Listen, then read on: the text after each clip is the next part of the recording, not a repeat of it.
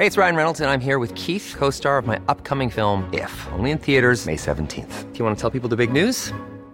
All right, I'll do. Sign up now and you'll get unlimited for $15 a month in six months of Paramount Plus Essential Plan on us. Mintmobile.com slash switch. Upfront payment of $45 equivalent to $15 per month. Unlimited over 40 gigabytes per month. Face lower speeds. Videos at 480p. Active Mint customers by 531.24 get six months of Paramount Plus Essential Plan. Auto renews after six months. Offer ends May 31st, 2024. Separate Paramount Plus registration required. Terms and conditions apply if rated PG.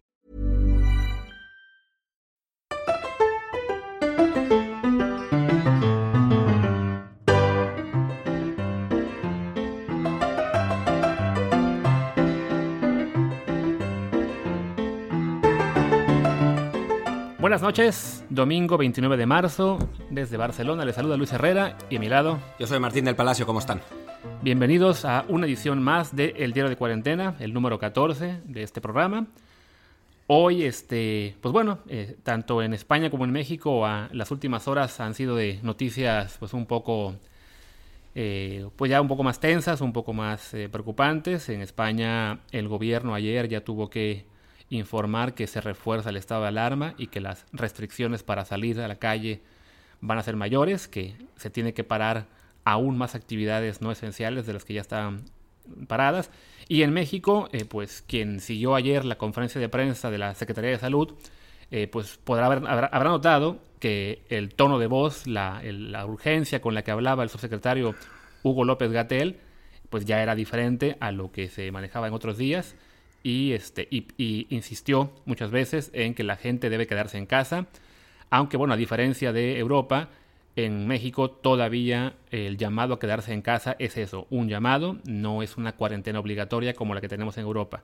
Y bueno, de todos modos, esto implica pues ya un mayor compromiso para para estar en casa, habrá más lugares cerrados, habrá menos actividad en las calles, en México también. Bueno, por lo menos eso esperamos. Eso esperamos, evidentemente. Parte de la, de la urgencia con la que hablaba ayer el subsecretario era porque decía que, según sus monitoreos, la movilidad social en la Ciudad de México, por ejemplo, había bajado apenas el 30% o menos, que evidentemente no es suficiente. Pero bueno, esperemos que poco a poco eso mejore, que la gente se lo tome más en serio, porque si no, lamentablemente, aunque el gobierno no quiera hoy, también tendrá que aplicar la cuarentena obligatoria como se ha hecho en Europa. Y respecto a eso, bueno, ya a la sensación de saber que toca estar encerrados, es de lo que queremos hacerles hoy. Primero Martín les va a comentar un poco sobre, sobre esto, cómo es asumir al principio esta situación de, no poder salir de casa y, lo que eso implica.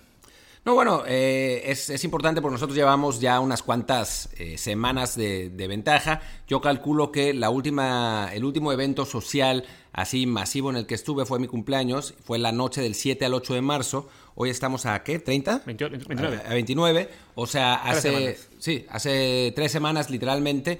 Eh, después de eso, durante una semana fui un par de veces al gimnasio, pero ya, ya tomando muchas precauciones y no mucho más, ¿no? Y el resto de lo que hemos hecho es eh, cumplir con las, la cuarentena que se impone aquí en España, que es solamente meternos a lugares cerrados que son eh, farmacias y, supermercados, ¿no? Y tienditas.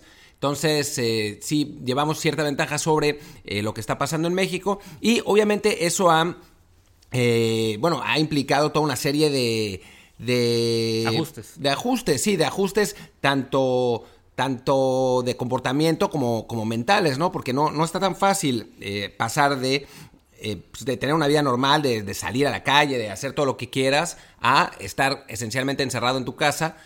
En, nuestro caso, bueno, con compañía, pero en muchos otros casos están solos, o sea, no tienen, no tienen nada que hacer y pues son, son muchos días, ¿no? Y la gente se, se, vuelve medio loca. O sea, yo, para mí, eh, lo que más me, digamos, lo que más me sirvió para la preparación de esto fue asumir que la salud es lo más importante. O sea, fue totalmente concientizar, hacerme consciente de que la vida eh, comprende, pues, entre, depende del país y depende de las personas, no sé qué, pero entre 75 y 80 años. No tengo ganas de perder tres meses de mi vida, sinceramente. O sea, es, lo de menos. Yo, la verdad es que este año para mí era un año importante en el que pensaba hacer muchas cosas y negocios y viajes, bla, bla, bla. Y bueno, pues eso ya se, se fue al olvido, ¿no?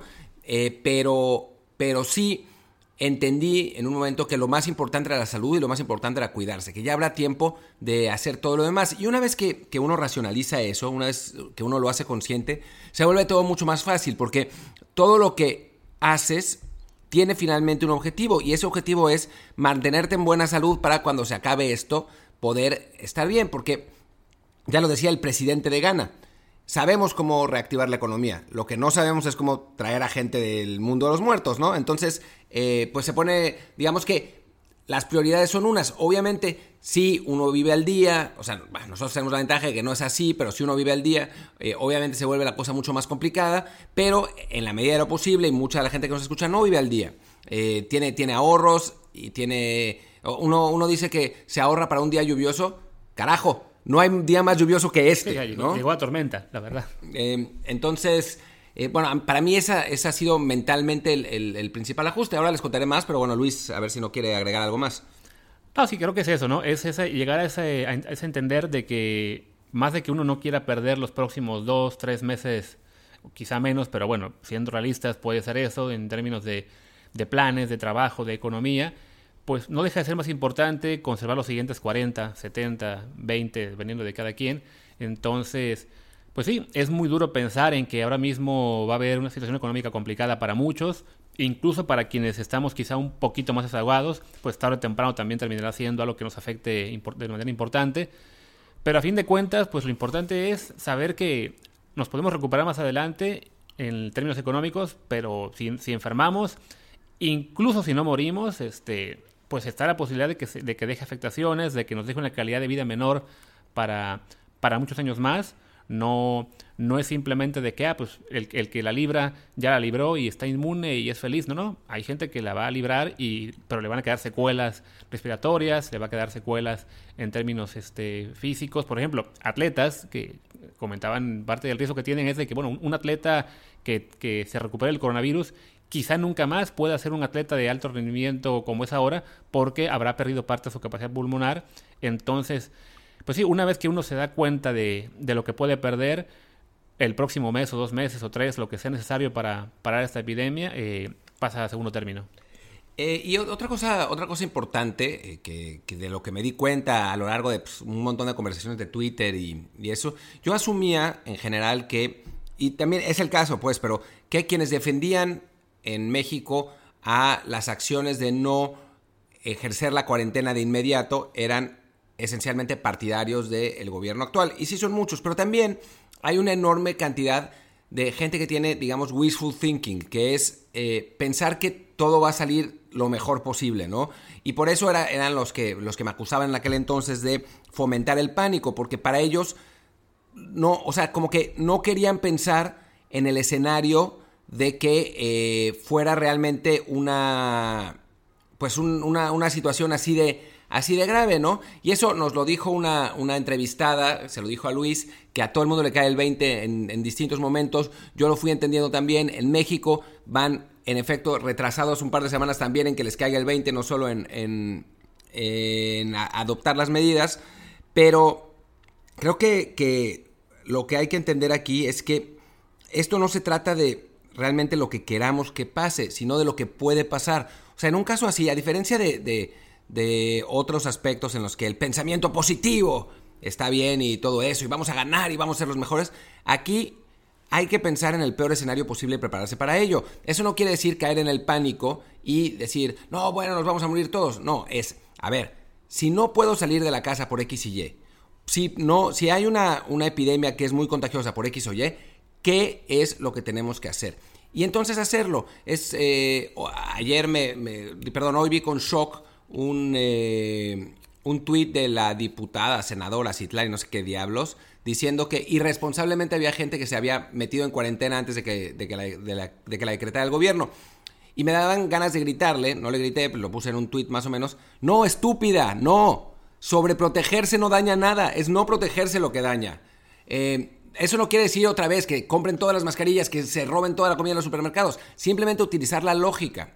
¿Qué, qué acciones nos pueden entrañar mayor riesgo y cuáles no? Y simplemente eso. O sea, en este momento, hacer fiestas en la casa pues no sirve para nada. O sea, sirve para pasarla bien un ratito y ya está. Pero el riesgo es mucho mayor. No hacerlas minimiza el riesgo por completo y ya habrá un montón de tiempo para pasarla bien después. Sí, y, y en ese sentido también queríamos hablar un poco de bueno, como dice Martín, en México empieza a caer el 20 de algunos, pero eso no es un proceso, digamos, automático. No va a ocurrir que de repente de un día para otro toda la gente asuma la peligrosidad de, este coronavirus.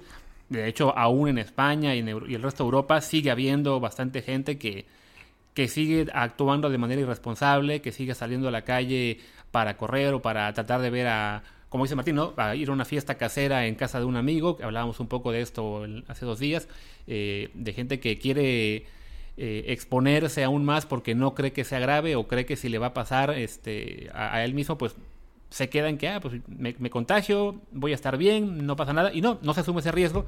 Pero bueno, a fin de cuentas, a, lo que quiero oír es que también entendamos de que así como nos cayó el 20 a nosotros un día, a otras personas va a tomar más tiempo. Y una cosa que sí podemos hacer es aprender a cómo lidiar con la gente que aún no tiene la misma actitud que nosotros, el mismo entendimiento que nosotros, y me refiero a uno mismo, a cualquiera, no solamente a Martín, a mí, respecto al virus, ¿no?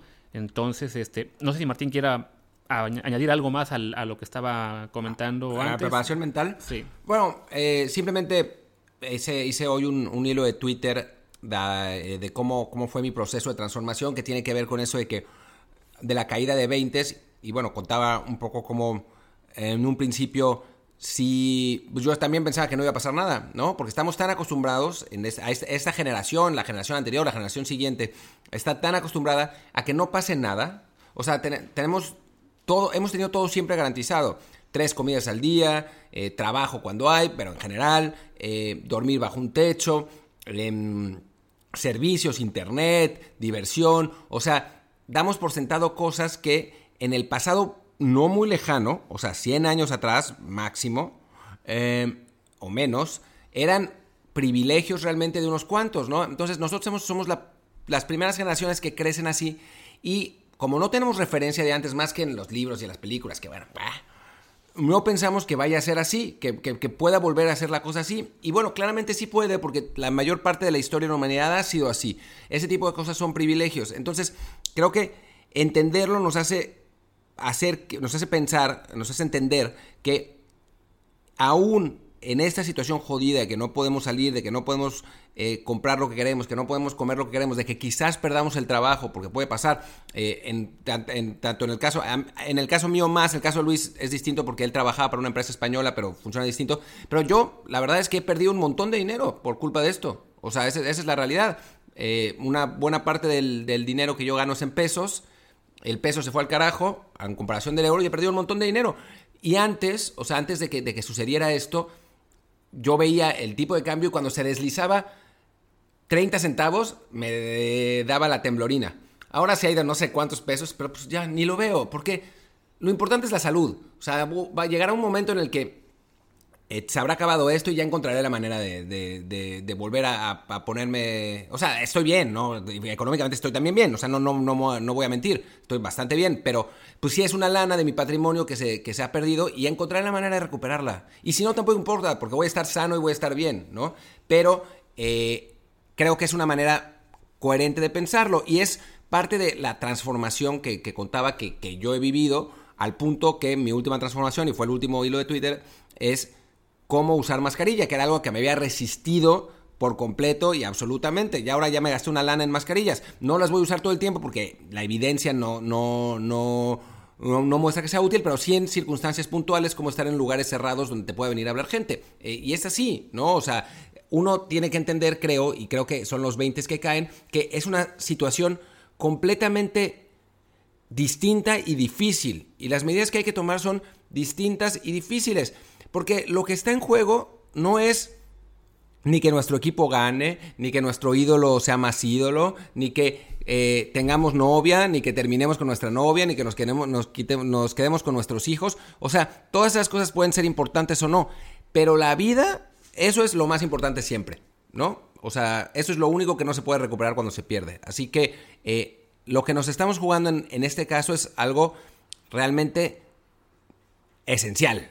Vital para hacerlo más redundante aún. Entonces creo que ese es, ese es el, 20 máximo que, que uno tiene que, que, a uno le tiene que caer. Y ahora ya, ahí va Luis. Y bueno, eh, y ya para rematar este podcast el día de hoy, eh, de lo que decíamos, ¿no? Bueno, cómo lidiar con esta gente que está a nuestro alrededor, que lamentablemente no, no ve la epidemia del mismo modo que nosotros, que seguramente a muchos les pasa. Puede pasar tanto a quienes tengan este, amistades o, o compañeros jóvenes que sienten que no va a pasar nada porque, pues porque son jóvenes y son invencibles, o también ha pasado con mucha gente que los padres se resisten a, asumir las consecuencias, o por lo menos a, aceptar que son más vulnerables de lo que, de lo que eran en su momento, y entonces este, pues toca lidiar con esta gente, y bueno, así en ese sentido, eh, yo estuve investigando bastante. En un rato yo creo que voy a traducir en particular un artículo que me pareció que resumía muy bien estos pasos que hay que dar. Y bueno, les quiero dar por lo menos de momento lo que serían los, los puntos básicos de cómo tratar de, tratar con la gente que, que, piensa distinto en este aspecto. ¿no? Entonces, bueno, el punto número uno era eh, tratar de hablar con, con nuestras familias o amigos no a manera de juicio, sino con hechos y con, y con datos, ¿no?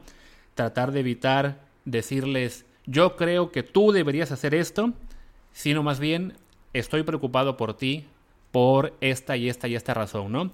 Eh, el punto número dos es también eso, eh, acercarse, eh, a, empezar la conversación de una manera amorosa, ¿no? pensar en, el modo de hacerle sentir que estás acercándote no porque le quieres ordenar o le quieres mandar algo, sino porque estás preocupado, porque, porque esa persona a la que le quieres hablar es alguien a quien tú quieres, a quien tú admiras o respetas y quisieras tenerla, eh, pues darle eso, el mejor apoyo posible, ¿no? El punto 3 es eh, concentrarse en algo que les importe a ellos. El caso, por ejemplo, con los jóvenes, que es muy difícil eh, reconocer cuando eres joven, y vamos joven, 20, 21 años, no joven como nosotros de 35. Ojalá yo tuviera 35, pero bueno. este, pero bueno, que los jóvenes en ese sentido, sobre todo los adolescentes, lo vimos con los Spring Breakers que estaban las imágenes desde Florida de que decían, ah, pues si me enfermo, me enfermo y no pasa nada.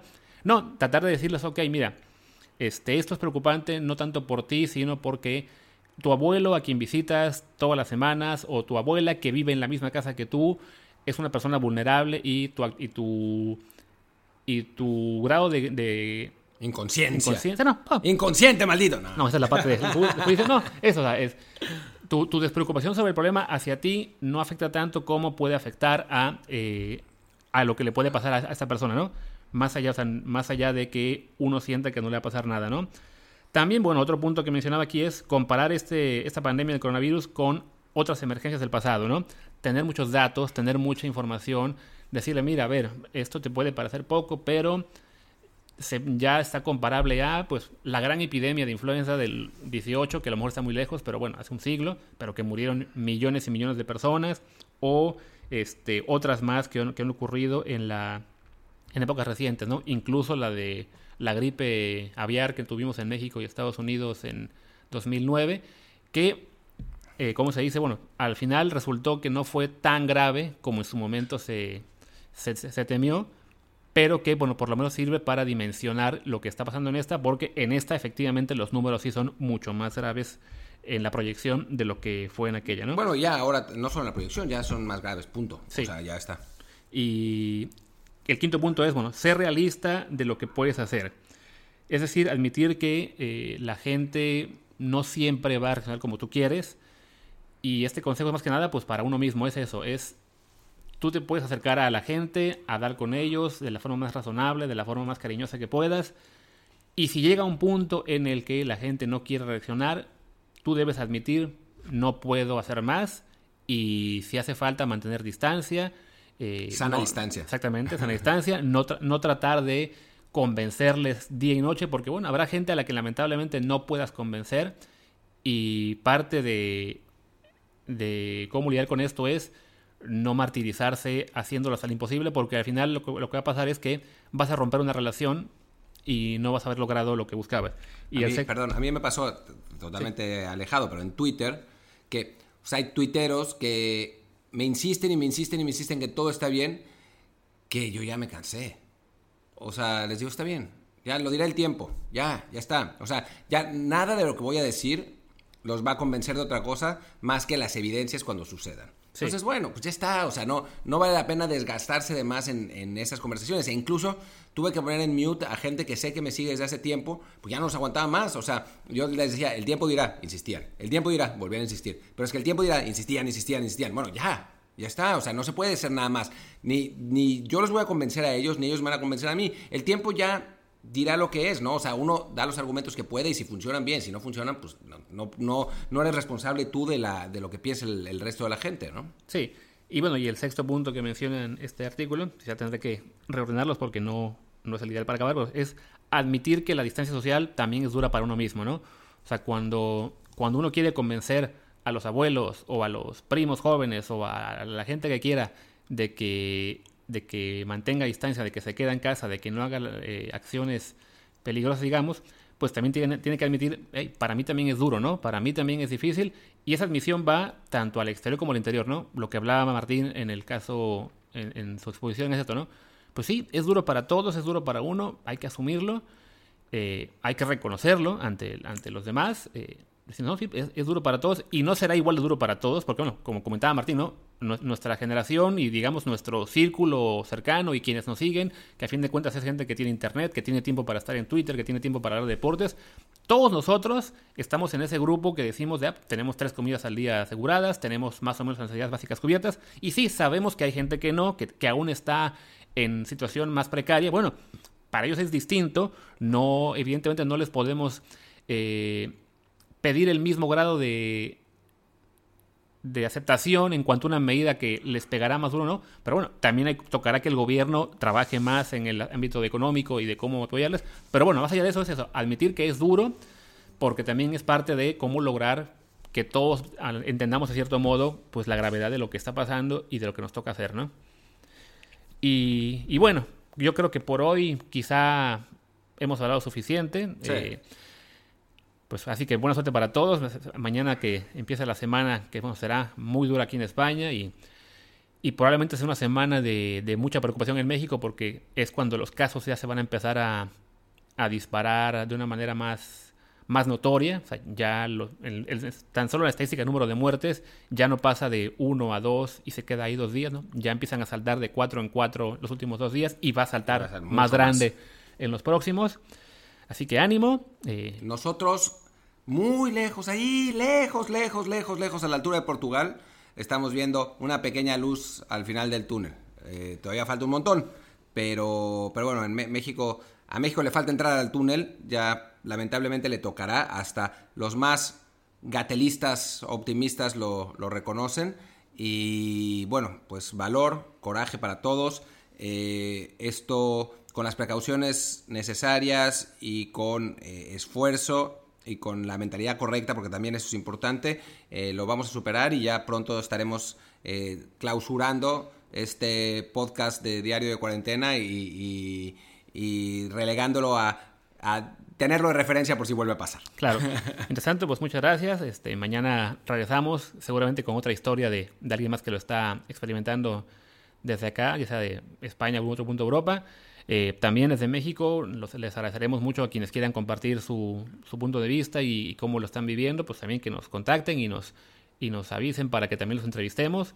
Les digo, entre más programas sean con, la voz de ustedes y menos con la nuestra, creo que será mejor también para, para que sea más catártico y, y menos pesimismo. Y pues nada, muchas gracias a todos, hasta mañana.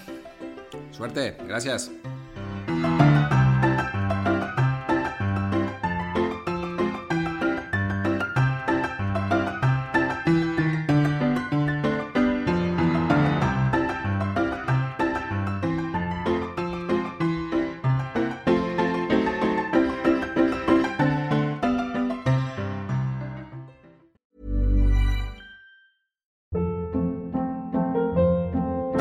Hold up. What was that? Boring. No flavor. That was as bad as those leftovers you ate all week. Kiki Palmer here, and it's time to say hello to something fresh and guilt-free. Hello Fresh. Jazz up dinner with pecan-crusted chicken or garlic butter shrimp scampi. Now that's music to my mouth. Hello Fresh. Let's get this dinner party started. Discover all the delicious possibilities at hellofresh.com.